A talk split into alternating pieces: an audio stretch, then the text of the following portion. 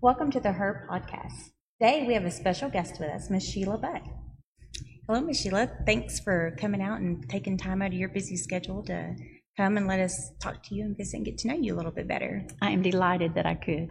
We really, we, um, the Allen Church of Christ, got to hear her speak at our um, Ladies' Day, and she did an amazing job. Very much a big eye opener and over the recipes for living, and some really great, really great points that you've made. Like I said, it's a big, big eye opener. If you haven't heard it, it is really good. Thank you. Thank you. And I think the biggest thing that I that stuck in my mind out of all that was the three minutes in darkness and how your eyes will adjust. And that relating that to like the sin in the world today and how we can get comfortable with sin and badness and the dark in the world. And it's scary to think about just three minutes Yes. relating to that. So, But thankfully, we have the Word, and if we keep going back to the Word, then our eyes will be open. yes, ma'am. Yes. Um, so, for um, some of our followers who uh, might, might not know you, would you mind giving us, uh, a little- telling us a little bit about yourself? Sure. Um, Sheila Keckler Butt is my name, and uh, Stan and I have done mission work. I've done lots of mission work. I have uh, studied Greek and hermeneutics, and for the past 25 years, I've taught ladies' days and lectureships, and just enjoy teaching ladies. As I told Kristen earlier, 20 years of my life I dedicated to raising my own children, and that was also one of the greatest joys of my life. I sincerely believe that your children are your first mission field when you're a Christian mother, and that that's the biggest responsibility that you have. And then after, after the boys were grown, I was a state representative for eight years, served in the Tennessee State Legislature, and that was certainly a good experience as well. And since I have been out of that, I have started a women's ministry called Sisters, Servants, Soldiers in Christ. And it's for all of us sisters and servants and soldiers to work together and do the things that we can do for the Lord in our proper role as Christian women. And you and I both know that Christian women can build up the church, help the church grow here and all around the world. So I'm very excited about having the next few years to do that. Yes, ma'am. That's good. I'm excited to learn more about your sister's servant. Thank you. I thought it was interesting that I told my two granddaughters who are 20 and 21 when I got out of the legislature that I was going to do this. Mm-hmm. And they said, Oh, Bibi, when you can't do it anymore, we'll take that over. Oh, so Oh, they never did tell me they wanted to be a state representative, but they did tell me they wanted to do mission work. So I thought that was pretty great. That is, that's pretty neat. Yeah. That's pretty neat. You've been a huge role model for them and the choices that you've done and things, and I Well, appreciate that. I'll be glad that, for them to work with me and be able to do that. That'll That's be awesome. wonderful. Yeah. Well, we have taken a poll, and I'd like to ask you some of those questions if you don't mind. Okay. What is your favorite Bible verse and why? You know, this is a funny thing because so many verses in the Bible mean so much to all of us. But sometimes it depends depends on what you're going through at the time. A certain verse means more at a certain time than others. But probably the verse that means the most to me is the first verse of the entire Bible that says, In the beginning, God. Because if you believe that in the beginning, God created heaven and earth and each one of us, then a lot of other things in this world that you're just told constantly, you can just pretty much tune those out because you believe in the beginning, God created the heaven and earth, created every one of us, gave us a spirit like his spirit. And so if you believe in the beginning, God, then your faith is built on a very strong foundation. So that, that's probably my favorite verse. All right. What or when and where did you become a Christian? Well, this is an interesting story as well because I was not a Christian when we married. And uh, all my life had gone to all kinds of denominational churches. Our parents had taken us to vacation Bible schools. And I, I do honestly say that there were teachers in those vacation Bible schools that taught me to love the Lord. They did. After Stan and I married, uh, we were married that day, and the preacher was from the member of the Church of Christ, and we were married in the Methodist Church building. So after the ceremony, the preacher came up to me and said, I would like to unite you and Stan in another way. So when you come back from your honeymoon, could my wife and I come and visit? And I said, sure, that would be fine. So they came to visit and I baked a pie. I thought, you know, the preacher's coming, you have to bake a pie. so I baked a pie Yes, and yes. he was very humble, very, very sweet. And he started teaching me the Bible. And this probably went on for about three months. And every Saturday night, he faithfully came and taught me the Bible. So after those three months, I became a Christian shortly after we married. So that was probably the most wonderful thing that's ever happened to me. So your husband was He was, he was. Mhm. Wonderful. Wonderful. That's that's encouraging too. Yes. To, and how old were you? I was 22. 22. Mm-hmm. Wonderful. How do you prioritize your time? And that's that's kind of tough for every one of us women. I know that women sometimes feel overwhelmed. I know what it's like to have three little boys under three years old. I know how hard it is with all the demands on women that we're supposed to be taking care of. But the truth is, and I mentioned this today, that that someone talked to me about word over world, word before world. And if you will prioritize your time so that when you first get up in the morning, you have some experience with the Word mm-hmm. and with God. It sets the tone for the rest of your day. And I know it's hard when you have children. You just might have to get up 15 minutes earlier. Don't reach for the phone unless the phone is your devotional. Now, if you've got a devotional on there, that may be different. But the first time you start with that phone, everything else starts taking precedence. So you learn to prioritize your time and you learn what things are important and what things are not. You know, we were talking earlier about what you wear and the Mhm. jewelry you wear. And, you know, keep, if you say the Lord is first in your life, then put him first in your life. And if you don't, your kids will notice that. And listen, kids can spot a fraud a mile away. Most definitely. And so if you're saying the Lord is first in my life, but you know, we're really going to miss Sunday because we've got a tournament and it's an important tournament in softball. You just have to be so careful to make sure in every decision that you're prioritizing and the children and even the world can see Yeah. that God is first in your life. I think that's hugely important. It is, and I think it's really hard, especially for a mom with children academics and schools and stuff, and making that stance and encouraging them to make that stance to put God first. I think a lot of times in the sports realm, Mhm. you know, we had a son that was just really good at basketball. He was really good. But, and then on maybe Wednesday night, he would read a scripture.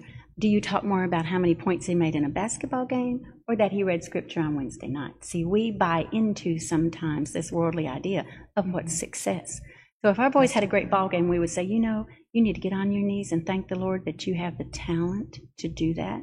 Because without Him creating you this way, you would not be able to play basketball. So you need to always, in everything that they do, instead of them having such high self esteem, I always felt like they needed to have high Christ esteem. Yeah. And everything that you can do so well, you thank God that He's given you the ability to do that. And then you use it for whatever you can.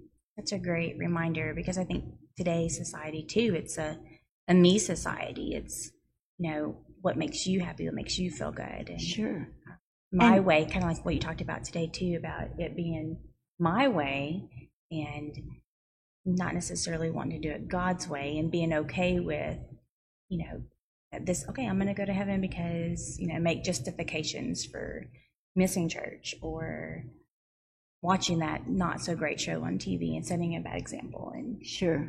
but to do it our way.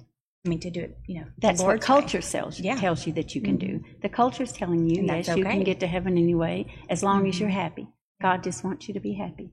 The Mhm. fact of the matter is, the scriptures say God wants you to obey Him lovingly and obey Him because you love Him, not for any other reason, Mhm. but because you love the Lord. And when you obey Him for that reason, then it won't be hard for you.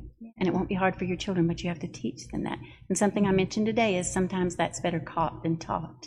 Right, I loved that quote. They're going to It's watch better you. caught than taught. Yes, most definitely. Because if, if we're not practicing what we are trying to teach them, then they just they do. They see fraud. They see the hypocrisy, and Sure. and that makes it hard. That's exactly to- right. And I know, like we have um, a 14 year old and a 13 year old that you know they are in my daughter, and she. I mean, they they know they can spot They're out things, and if we slip up, because you know we're human, we're parents, we're gonna Absolutely. and when we do, man, they are like, hey, but I thought, Sure. you're like, you know what? And that's when you stop and you're like, okay, I was wrong. Please That's- forgive me. absolutely. And then you teach them from that, but it, it is hard. It is. It It's is, one of those things but- because the world bombards us. It does. But as I said earlier today, if you're going to put Christ first, if you're going to put the Lord 1st Mhm. then you have to do that. And I think sometimes uh, it makes some situations a little easier too, though, if you do put Christ first. And like you're saying, if you do read your Bible first thing in the morning and have that mindset and And I think, and also go back to what you're saying about how when you read certain verses, you'll get certain things out of it. And we've been talking about in our Ladies' Day, and um, I, we talked about this on a podcast about how David and Goliath, and how I never really thought about that verse of where you know he went out to his brothers and um, told them and asked them what was going on when Goliath came, and he didn't answer back to them when his brothers were mocking him. And I thought that was kind of interesting, where he had this power and had God on his side, but he didn't have this attitude, this haughty attitude, you know, and he and he did God's will. And I think it is so important to know what God's will is, and when things come up, if you do have the Word of God uh, in your heart, then Sure. you'll know how to handle those things and Sure. kind of And you know, Shadrach, Meshach, and Abednego, when the king said, Aren't you bowing, bowing down to me? And they said, Well, you know, we really don't have to answer you on this, but we're going to tell you that God will save us. But if not, then that's okay too. We're going to serve the Lord here regardless." And that's kind of the attitude that we have to have in the world Yeah. today. Yeah.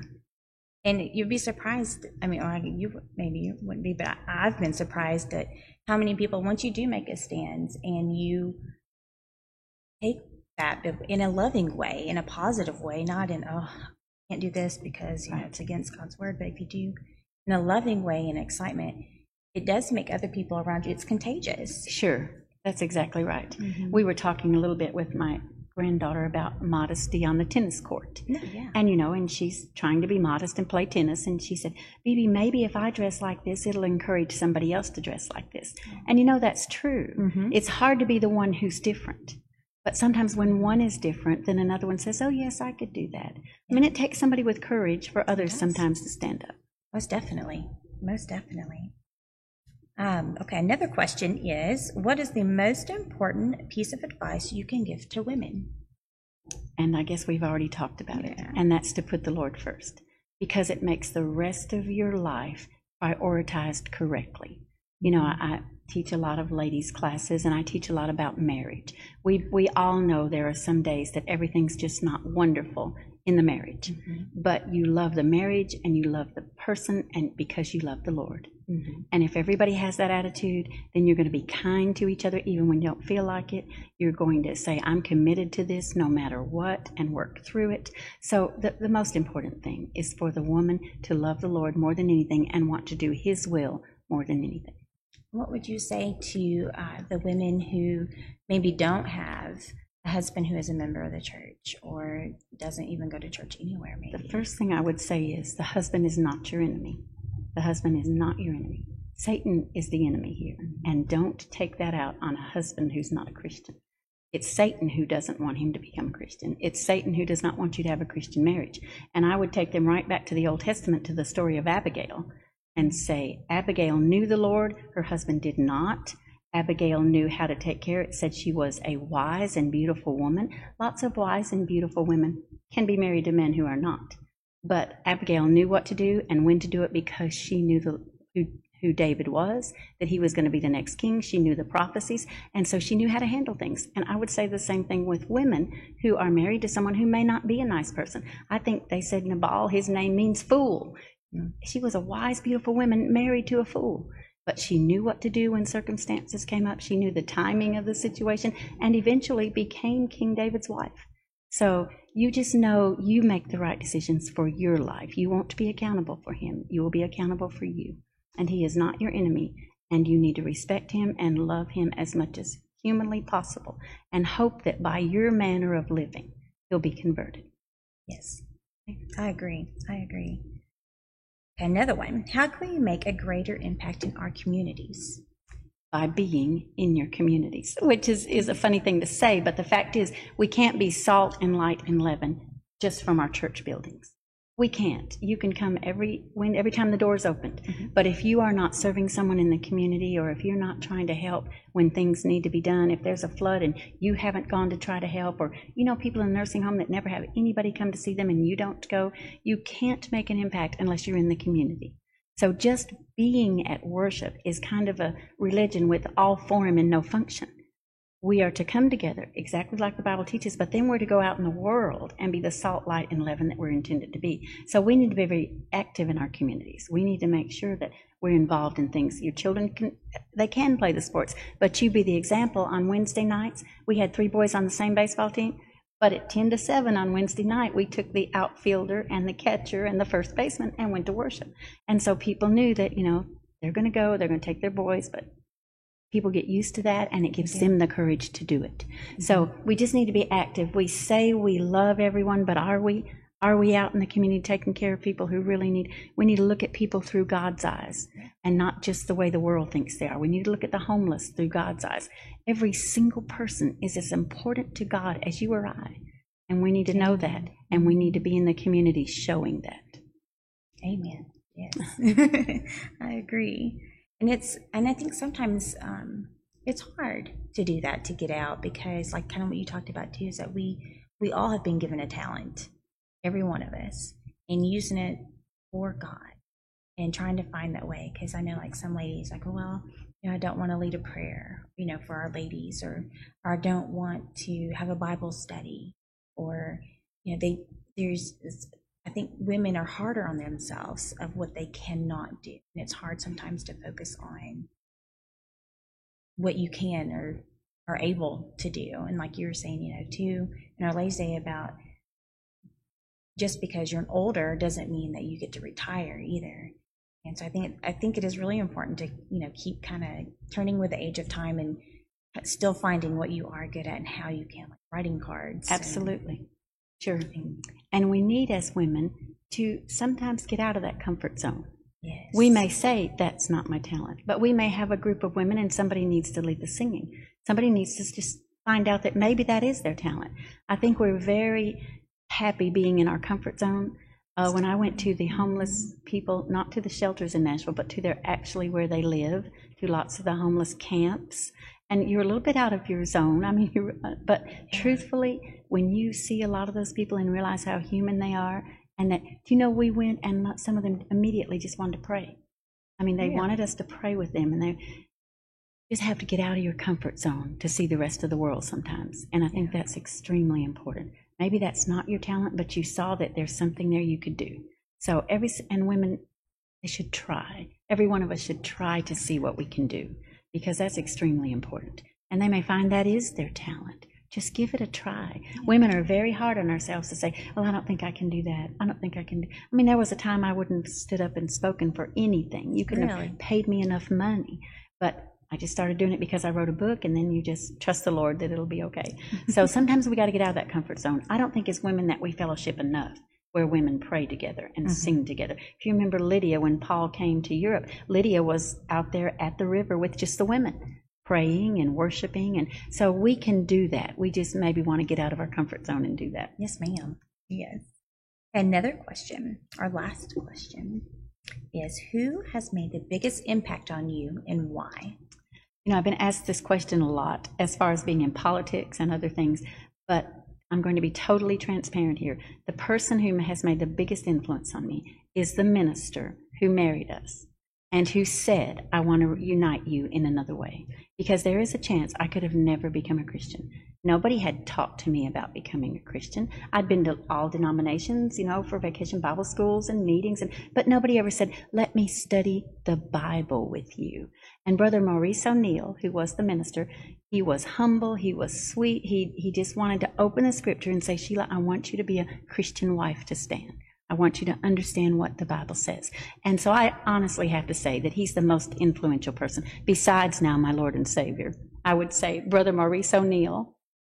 That is wonderful. And I think that's that's really neat. And I think that's something that we can kind of take away from that too is to remind us that you, we never know whose life you're going to touch and make a big impact because I mean, I'm sure looking back, him talking to you, he would not have ever dreamed of all the amazing women and men that you have helped and encouraged, and you and your husband have brought to the Lord, and raising up fine young men, and who they're bringing people to the Lord, and it's just. And I would amazing. have been one of those people that when I walked in the building, somebody might have questioned. And, I'm saying that because I've got wedding pictures that I won't show to anybody. And my going away dress was probably you know, as short as any dress you've ever seen. I, I had Anyway, you might look at me and think, no, she's not a candidate. But we have to be very careful about judging the seed. That's not our job. Our job is to sow the seed, and the Lord will take care of the ground. You know, I've asked te- people to teach before, and they say, well, they won't listen. Well, that's not our responsibility. Our responsibility is to keep sowing that seed. There might be a person you think they wouldn't listen, but you don't get to judge the ground. You put it out there and let the Lord do the work. He'll give the increase. So I think we have to be real careful about that. Make sure that we're afraid, well, they wouldn't listen to me. You don't have to worry about that. Yeah. You just have to put the word out there for the ground. Yes, ma'am. And a reminder that they're, you know, if you are asking people for a Bible study, that it's not a rejection on you, but Absolutely. a rejection on the Word, on God. That's a great point. and to remember to that you're sharing God's Word, not your word. And love them enough And to love them. ask. Yes. Love them enough to ask. Yes. You know, hmm And I think when you love the Lord that much, and that's where your heart is, and that, that you know, you're you're going to feel bad for the people who Sure. don't have that love for God, and you haven't found that yet. that's exactly right. Yeah. Well, I really appreciate you taking time out to be with us. I've really enjoyed I'm visiting you and getting to know more about you. And Great. I've enjoyed it immensely. Thank you. Thank you so much. Thank you. I Thanks. enjoyed it. This has been Kristen Sampson with the Her Podcast, brought to you by.